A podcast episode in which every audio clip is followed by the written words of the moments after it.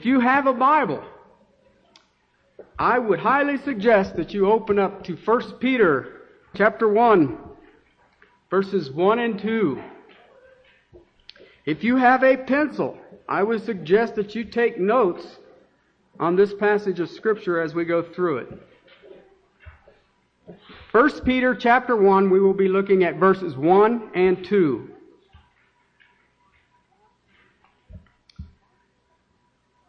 Peter, an apostle of Jesus Christ, to God's elect, strangers in the world, scattered throughout Pontus, Galatia, Cappadocia, Asia, and Bithynia, who have been chosen according to the foreknowledge of God the Father, through the sanctifying work of the Spirit, for obedience to Jesus Christ and the sprinkling by His blood.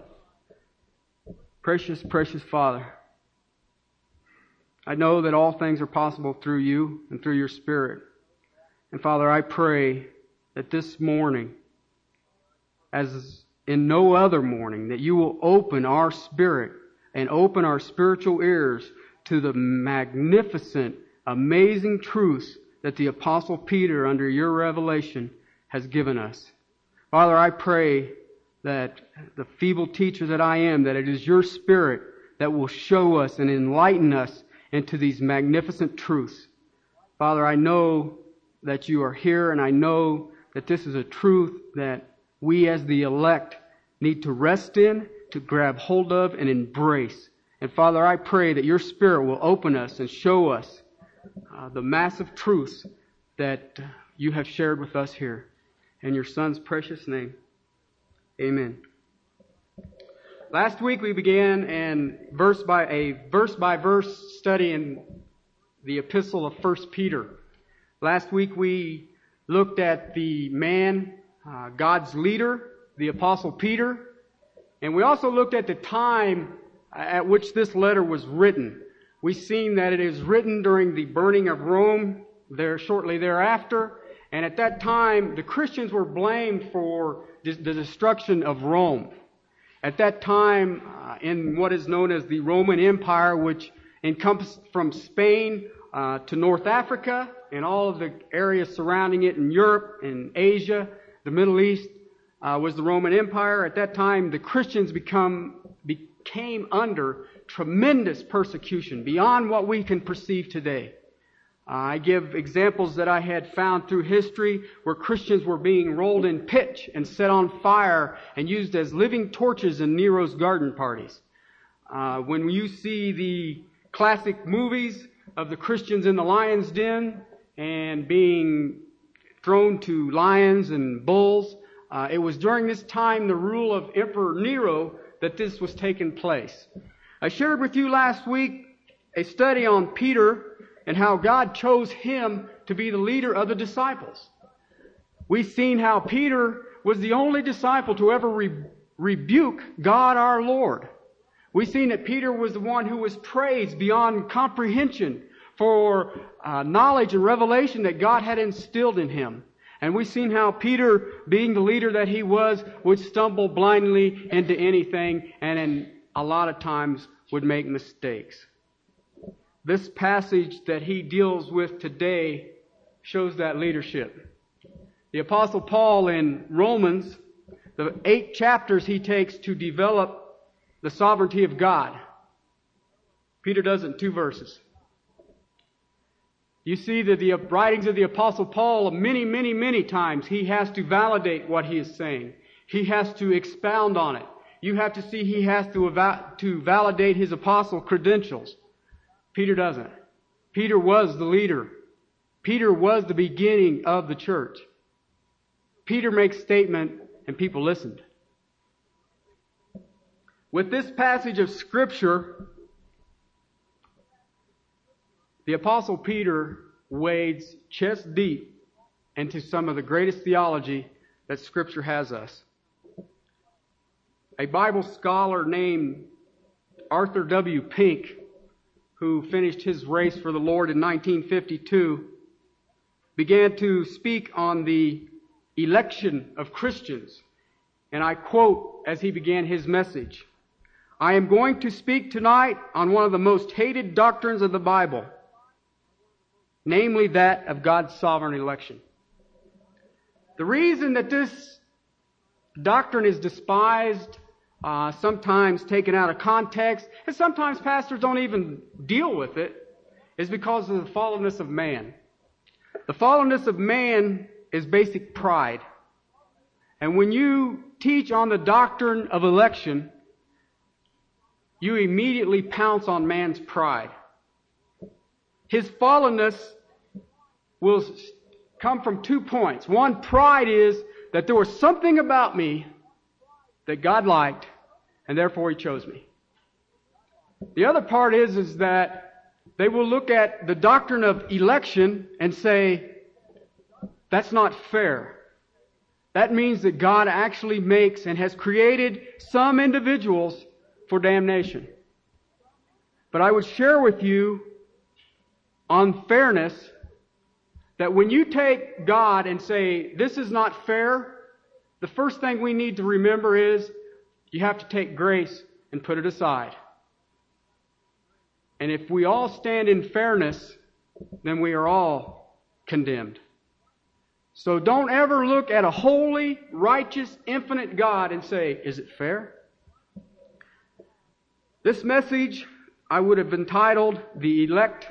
There are three points that we will look at tonight. I must encourage you. We have studied election and sovereignty a number of times in the in past three years.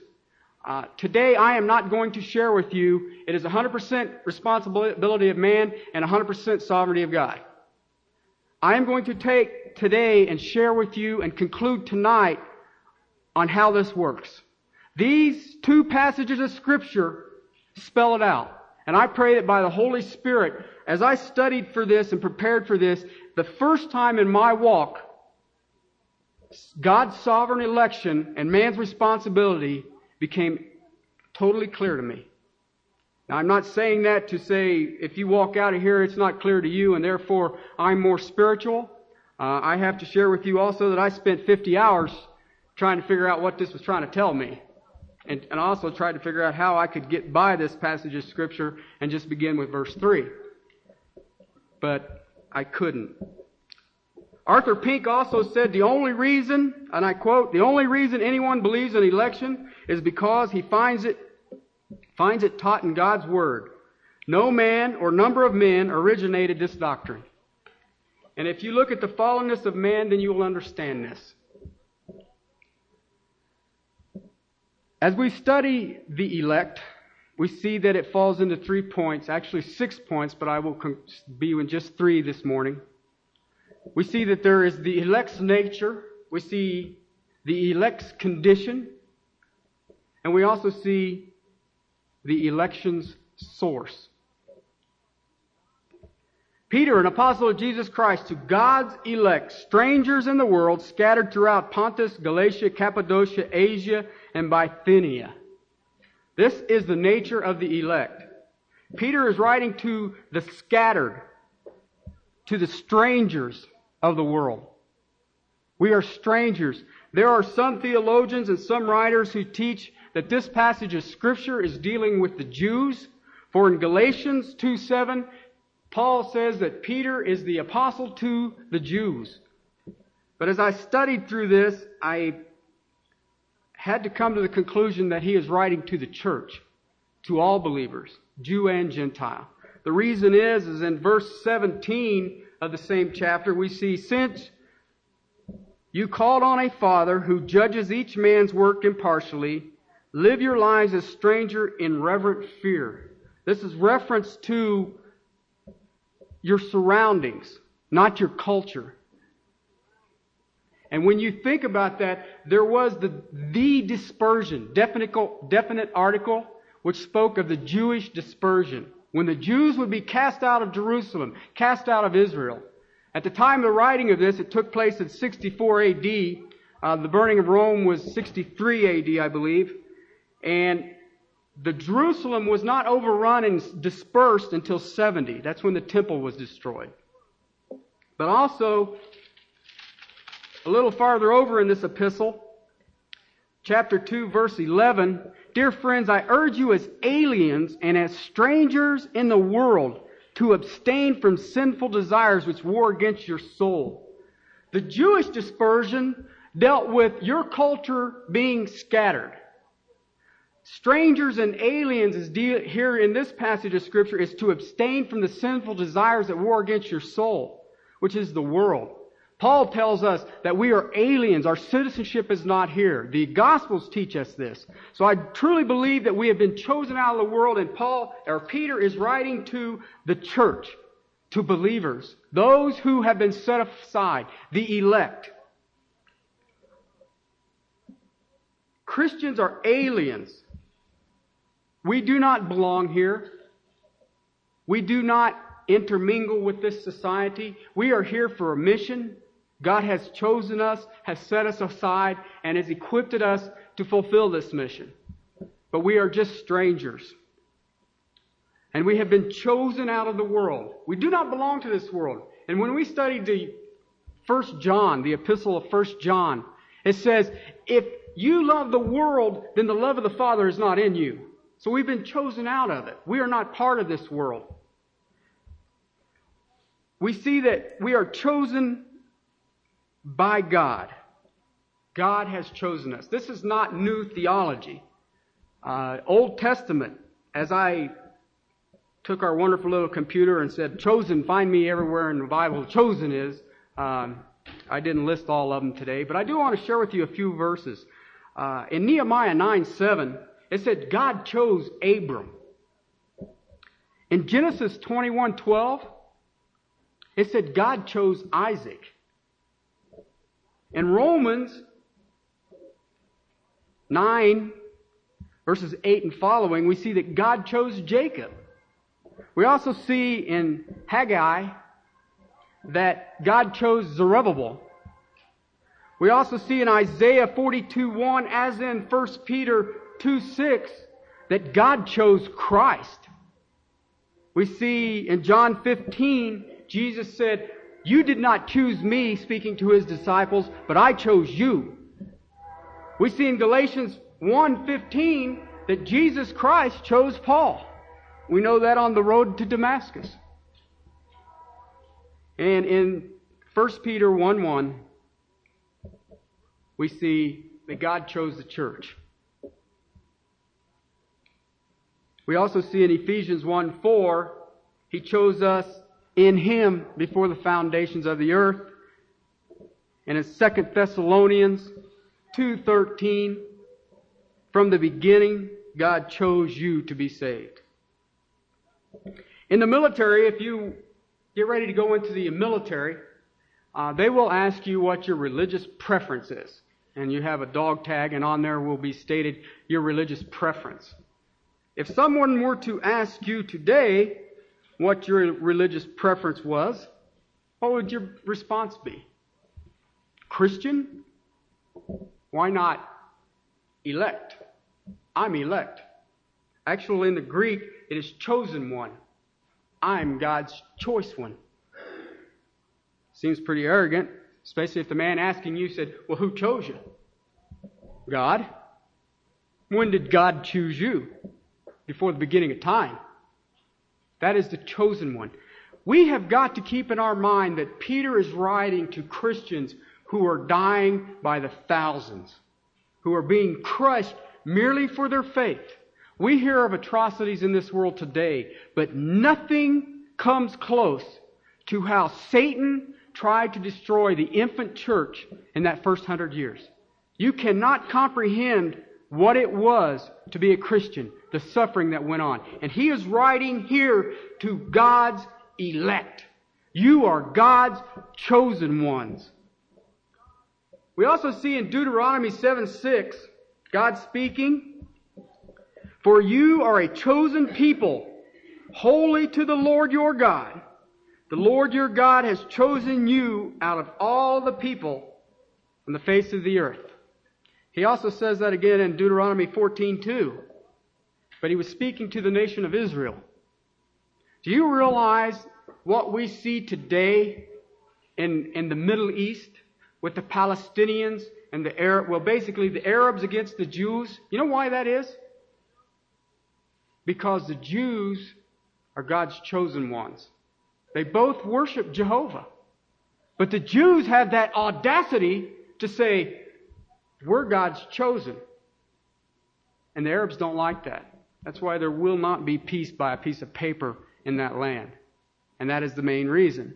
But do you realize that that same status given to the nation of Israel is given to us as believers? Do you realize that? And if they hate the Jews for it, they will surely hate us for it.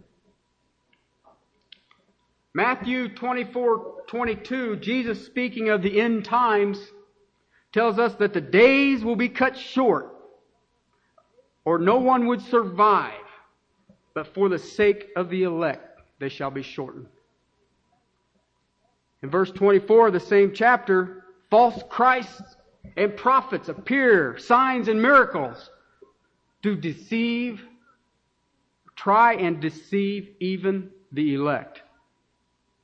In verse 31 of the same chapter of Matthew, and he will send his angels with a loud trumpet call and gather his elect.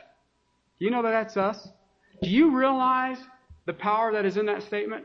Do you realize that when you walk out of here, you are God's choice one? You are chosen out of humanity to spend eternity with Christ. In Luke 18:7, and will not God bring about justice for his chosen ones who cry out? Speaking of the martyred Christians. And that power is so great that in Romans 8:33, who will bring any charge against God's elect? Probably one of the greatest and most comforting passages a child of God, and elect, can grab a hold of is in Colossians 3:12. Therefore, as God's chosen people, holy and dearly loved. That's why he chose you, because you are dearly loved.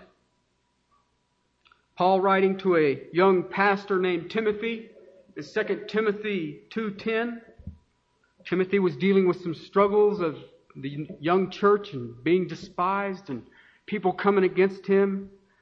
Paul says, There I endure everything for the sake of God's elect. Paul being stoned and left for dead, being beaten, being ostracized, being bitten by a poisonous snake, being taken to Rome in chains. And he says, I do it for the elect. How long have we been elect? 2 Timothy 1 9 says, Who saved us and called us to a holy life, not because of anything we have done, but because of his own purpose and grace. This grace was given us in Christ Jesus before the beginning of time.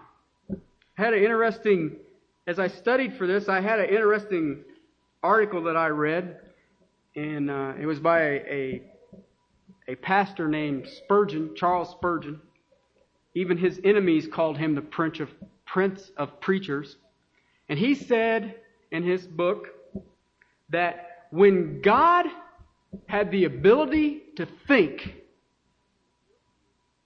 we were on his mind. How long has God been thinking? I don't know. Long as I've been around. Since the foundations of the earth. And since he has had the ability to think, you who are chosen, you who are elect, have been on his mind. In Revelations 13:8, speaking of the Lamb's book of life, the names in that Lamb's book of life have been there since the foundations of the earth. Also, I want to share something with you. Election has its advantages. In Revelations 17:8, speaking of that time we call Armageddon, Verse 8 begins, The beast which you saw once once was, now is not, will come up out of the abyss and go to destruction. The inhabitants of the earth whose names have not been written in the book of life from creation of the world will be astonished when they see the beast because he once was, now, now is not, yet will come. But he continues on to verse 14, speaking of how the beast will come together and join the world. For what purpose? Verse 14, they will make war against the Lamb. But the Lamb will overcome because he is Lord of lords, King of kings, and with him will be his called, chosen, and faithful followers. When sin is finally dealt with, we will be there. The called, the chosen, and the faithful. In the Jerusalem Council, Paul had gone to Jerusalem to speak with this man who writes this epistle, Peter, the Apostle Peter, to ask him about the Gentiles and how Paul had re- or Peter had already reached Cornelius, who was a Gentile, and Peter begins speaking, and he makes decisions for the church. And in Acts 15:14, Simon has described to us how God at first showed his concern by taking from the Gentile a people for himself. So God reached to the Gentile nation. And I am truly thankful because I'm not Jewish. And I'm glad he reached the Gentiles. In Matthew 20, our Lord speaking in parables, there is a tremendous parable there of the uh, landowner who has a vineyard, and he goes out during the day, begins early in the morning, hiring workers for his vineyard for a denarii a day. He begins in the morning and he hires some people and they go and he sends them to the vineyard to work. He sends them to take care of his vineyard, take care of his plants. And as he goes through the course of the day, he finds more men and he hires them for a denarii a day. And there are some men that he finds at the noon hour and he hires them to work his vineyard for a denarii today. And after the end of the day, you had men who were working in this vineyard for eight, ten hours who made the same amount of money as the man who came in the late afternoon hours. This is God's sovereign election explained in a parable because verse 1 of chapter 20 says, For the kingdom of heaven is such as this. And he begins that parable. There are some of us who will fight a good fight, a long enduring fight. There are some of us who may not fight a fight at all and may have a very short race. But yet the reward will be the same to all of the elect. John 15, he says, I chose you. You did not choose me. In the high priestly prayer that it is called in John 17, verse 9. I pray for them. I am not praying for those of the world, but for those you have given me, for they are yours.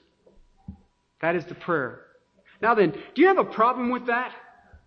Does that kind of just get you and think, wait a minute, you mean he just picked me out and just out of no clear blue. I may be the only one in my whole family line that ends up there.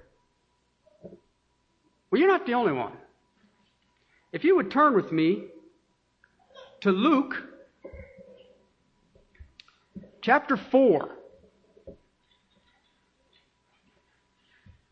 Luke chapter 4, we will begin at verse 18.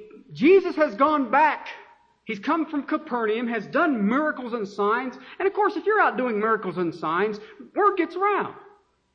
So he has come back to Nazareth, the place of his birth, the place where his father raised him, the place that he worked, probably in his father's workshop. He goes into the synagogue, which was his custom. And as he goes into the synagogue, he stood up to read, and a scroll of the prophet Isaiah was handed to him. And beginning at verse 18, the Spirit of the Lord is on me because he has anointed me to preach good news to the poor. He has sent to me, he has sent me to proclaim freedom for the prisoners and recovery of sight for the blind, to release the oppressed, and to proclaim the year of the Lord's favor. Then he rolled up the scroll, gave it back to the attendant, and sat down. The eyes of everyone in the synagogue were fastened on him, and he began by saying today, saying to them, Today this scripture is fulfilled in your hearing. All spoke well of him and were amazed at the gracious words that came from his lips. Isn't this Joseph's son? They asked. So far, so good. He comes in, he's doing miracles, comes in, reads prophecy, says, I've been anointed, chosen by God, and everybody says, This is Joseph, the carpenter's son. Read on. Jesus said to them, Surely you will quote this proverb to me Physician, heal yourself. Do here in your hometown what you have, we have heard that you did in Capernaum. And I tell you the truth, he continued, no prophet is accepted in his hometown, and I assure you, this is where it really goes downhill for Jesus. And I assure you that there were many widows in Israel in Elijah's time when the sky shut up for three and a half years and there was a severe famine throughout the land. Yet Elijah was not sent to any of them, but to a widow in Zarephath, the region of Sidon. And there were many in Israel with leprosy in the time of Elisha, the prophet, yet not one of them was cleansed. Only Naaman, the Syrian. You know what that is? That's predestination. I have chosen. And when he shared that to the priests and the scribes of this synagogue, everything was fine as long as he's doing uh, reading scripture and doing miracles. But then he says, I tell you the truth. God's sovereign and God chooses. Read on. And all the people of the synagogue were furious when they heard this. They got up, drove him out of town. They took him to the, to the brow of a hill in which the town was built in order that they may throw him down the cliff. But he walked right through the crowd and went on his way. See, you're not the only one who struggles with this. There is that fallenness in humanity that says, wait a minute, you mean God just chooses certain people? And that's what I tell you today. God just chooses certain people.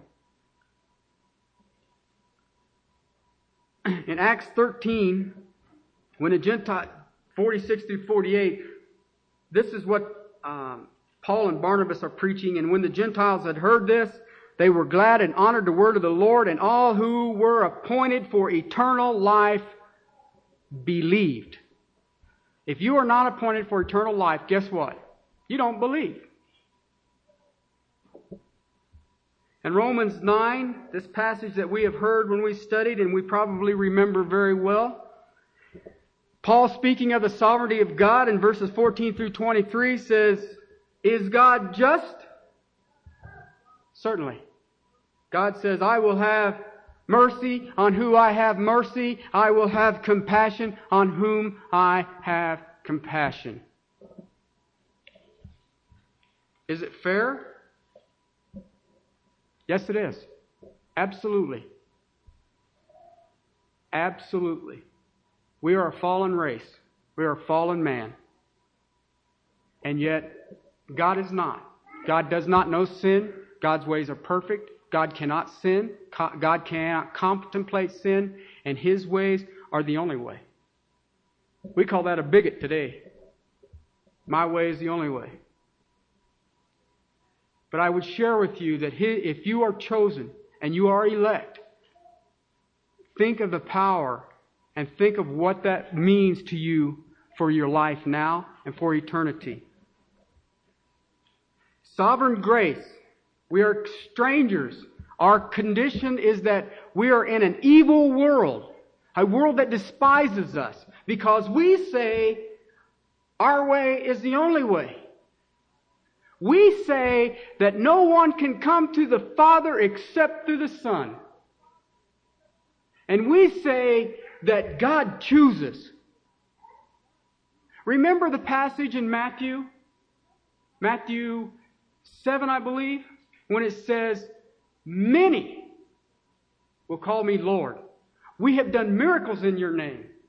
We have prophesied in your name. We have cast out demons in your name. You know what he says? I don't know you. You are not elect. You know what that tells me? There are pastors. When you see prophesize or proclaim, there are pastors today who are standing at a pulpit probably this very hour proclaiming the gospel and will someday face their Lord and Savior and he will say, I never knew you. I never knew you.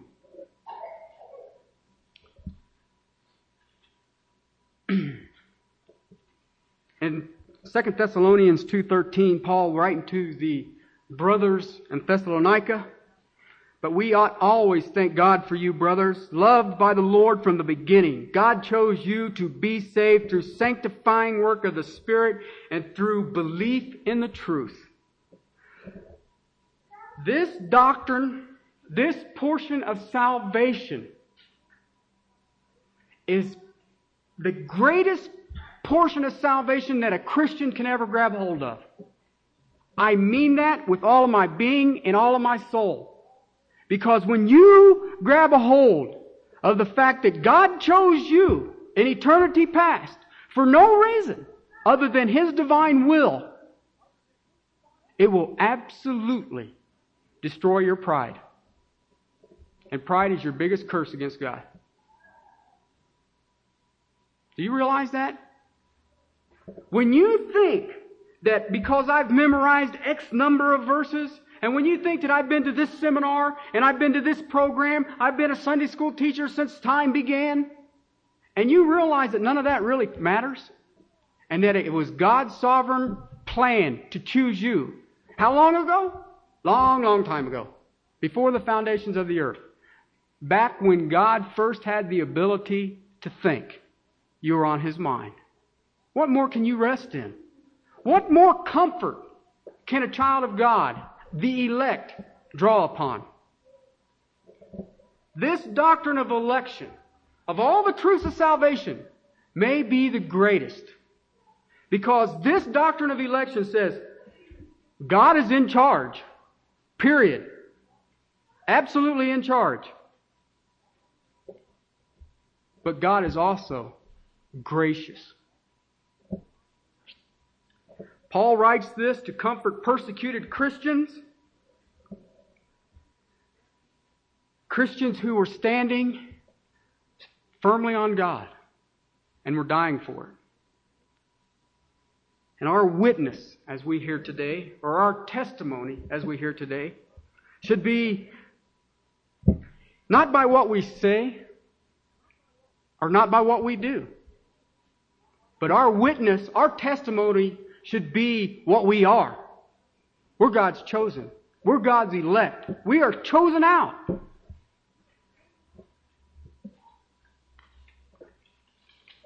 Our source of election. In verse 2, begins verse 2 of Peter. Tremendous, tremendous statement. You have been chosen according to the foreknowledge of God. Foreknowledge is dogmatically not foresight. I have heard this taught, and for a portion of my walk with Christ, I had in my mind that God knew the path that I would take, and He chose me according to the path that I would take. And He knew that I would be an elect by the, where I went through life. When you say that, you immediately say man is sovereign. You immediately say man gets the credit. And you immediately said man can seek after God. Because God's seen in the future, and He's seen the path that Terry Ball was going to take, and He knew exactly where he was going to go, and so therefore Terry Ball is going to be elect. Which means Terry Ball is sovereign, which means Terry Ball gets the credit because God knew that, you know, somewhere down the road I was going to be good enough, and it also means that I could seek after God. John 15, 16, you did not choose me, but I chose you and appointed you to go and bear fruit, fruit that will last. 1 Corinthians 1.29, he chose lowly things and despised things so that no one may boast before him. Ephesians 2 9, not by works so that no one can boast. In Romans 3:11, there is no one who understands, no one who seeks God. Man is not sovereign. Man does not understand, and man does not seek God. A human works salvation means that God is a victim of man's choice. It means that I chose you, and if you don't do this, I don't know what I'm going to do. Let me tell you something. God don't panic. God's got it all worked out, and He knows the hairs of your head. God is sovereign. God is in control of all things. God has ordained all things. In Isaiah 46, speaking to the prophet, remember the former things, those of long ago. I am God, and there is no other. I am God, and there is none like me.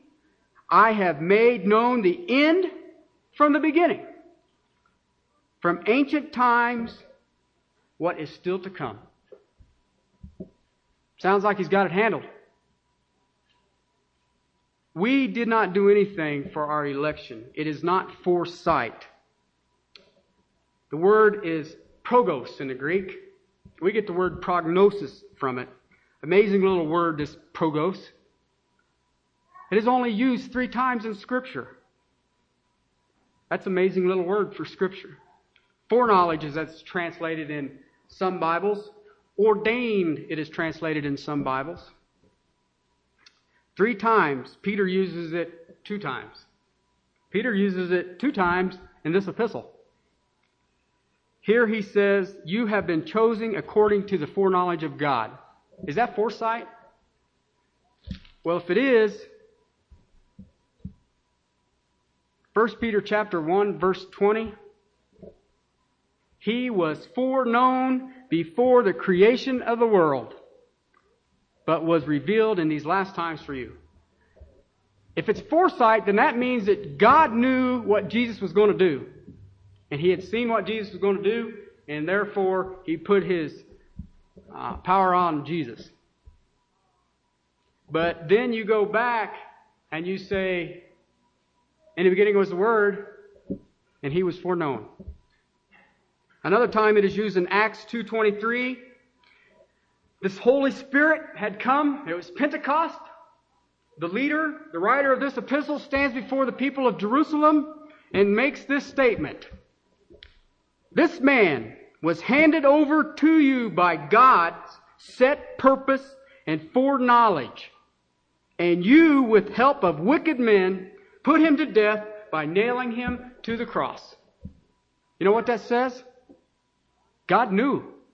God had already pointed a path.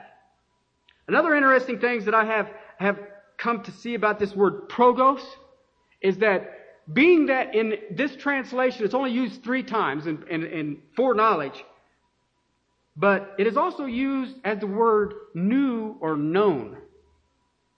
Okay? Jeremiah 1 5. Before I formed you in the womb, I knew you.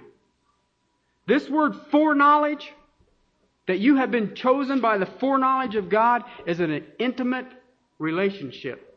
Cain knew his wife. That doesn't mean he knew her and she had a child. It means that he knew her. An intimate relationship. We have been chosen with an intimate relationship with God. In Amos 3 2, You only have I known of all the families of the earth. Intimate relationship. Exodus 33, 17, and the Lord said to Moses, I will do the very thing you have asked because I, I am pleased with you and I know you by name.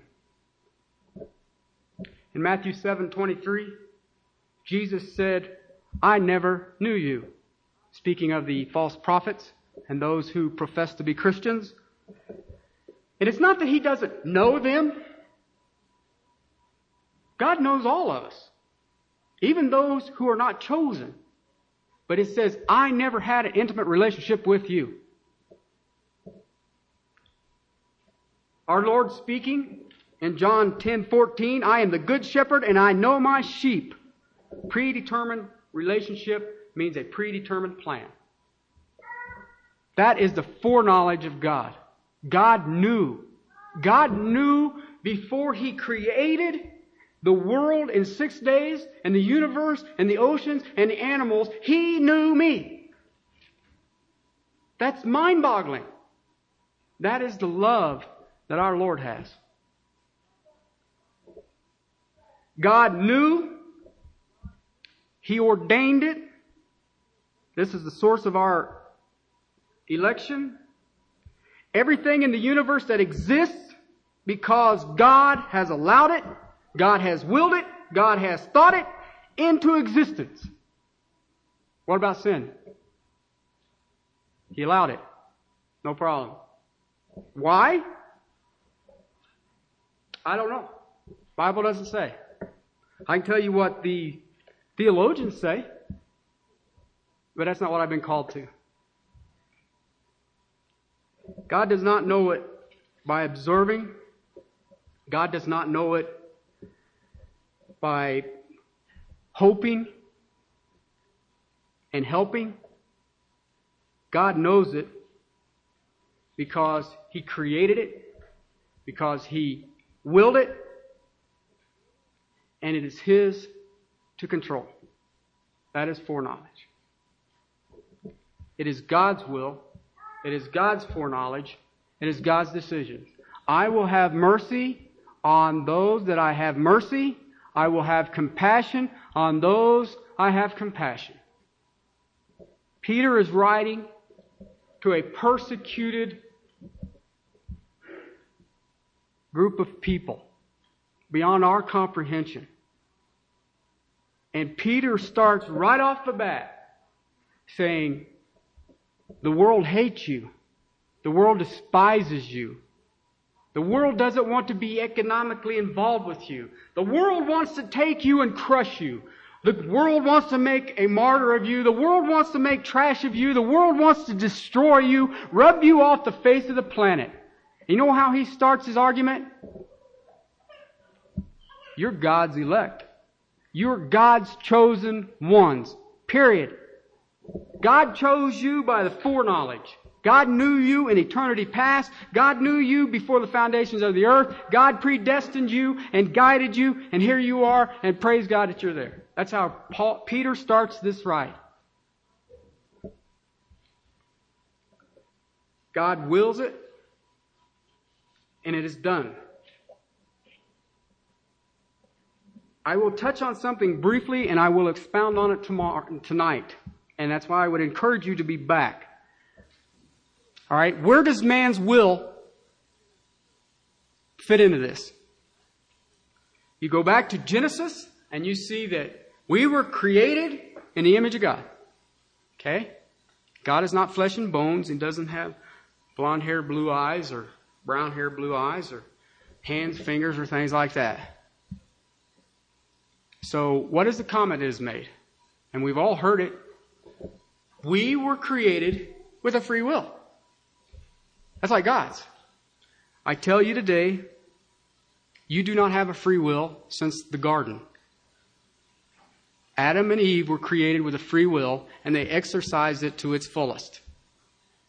And you have not had a free will since that time. You are either a slave to sin or a bondservant to righteousness. I will expound on this more tonight.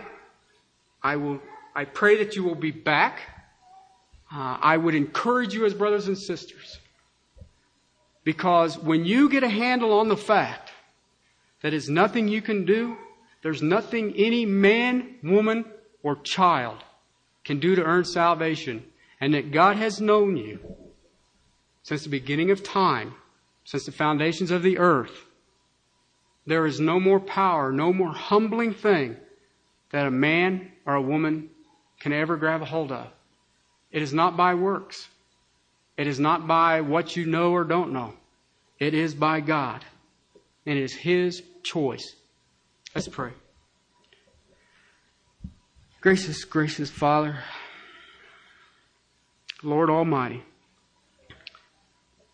Father, as I uh, continue to search your scriptures and, and allow you to guide me, Father, I, I just rejoice time in and time out at the tremendous truth that you offer us. Father, I pray that by your Holy Spirit and by your written word that is sharper than a two-edged sword and knows the thoughts and the intents of the heart and the mind, that Father, by these powers, you will show us what it means to be your elect. Father, I pray that we never take this for granted. And Father, realizing that it has its privileges, and Father, realize the blessings that you instill in our hearts, knowing that somewhere long, long ago you chose us. Father, I praise you for the work of the cross. I praise you for your Holy Spirit. I praise you for your written word. And Father, I just pray that today we can get an understanding of what it means to be elect. And Father, I pray that they will realize that it is nothing that man has done, can do, or could do. Father, I pray that we realize that we are in a covenant that you have called us to. We have been set aside. We have been ordained a royal priesthood. And that, Father, we will work, walk worthy of our calling, and we will rest on the assurances that you will complete in us the work that you have called us to, to perfection. Father, I give you the praise and the honor and gratitude for the opportunity to study as you have offered it. And Father, I pray that each of us will be instilled with a hunger to understand more about your truth. Father, I thank you for this opportunity and I pray that you will be glorified in our lives in this study. And I pray that we will continue to seek after you as uh, the true good shepherd. Father, we pray these things in your son's precious name. Amen.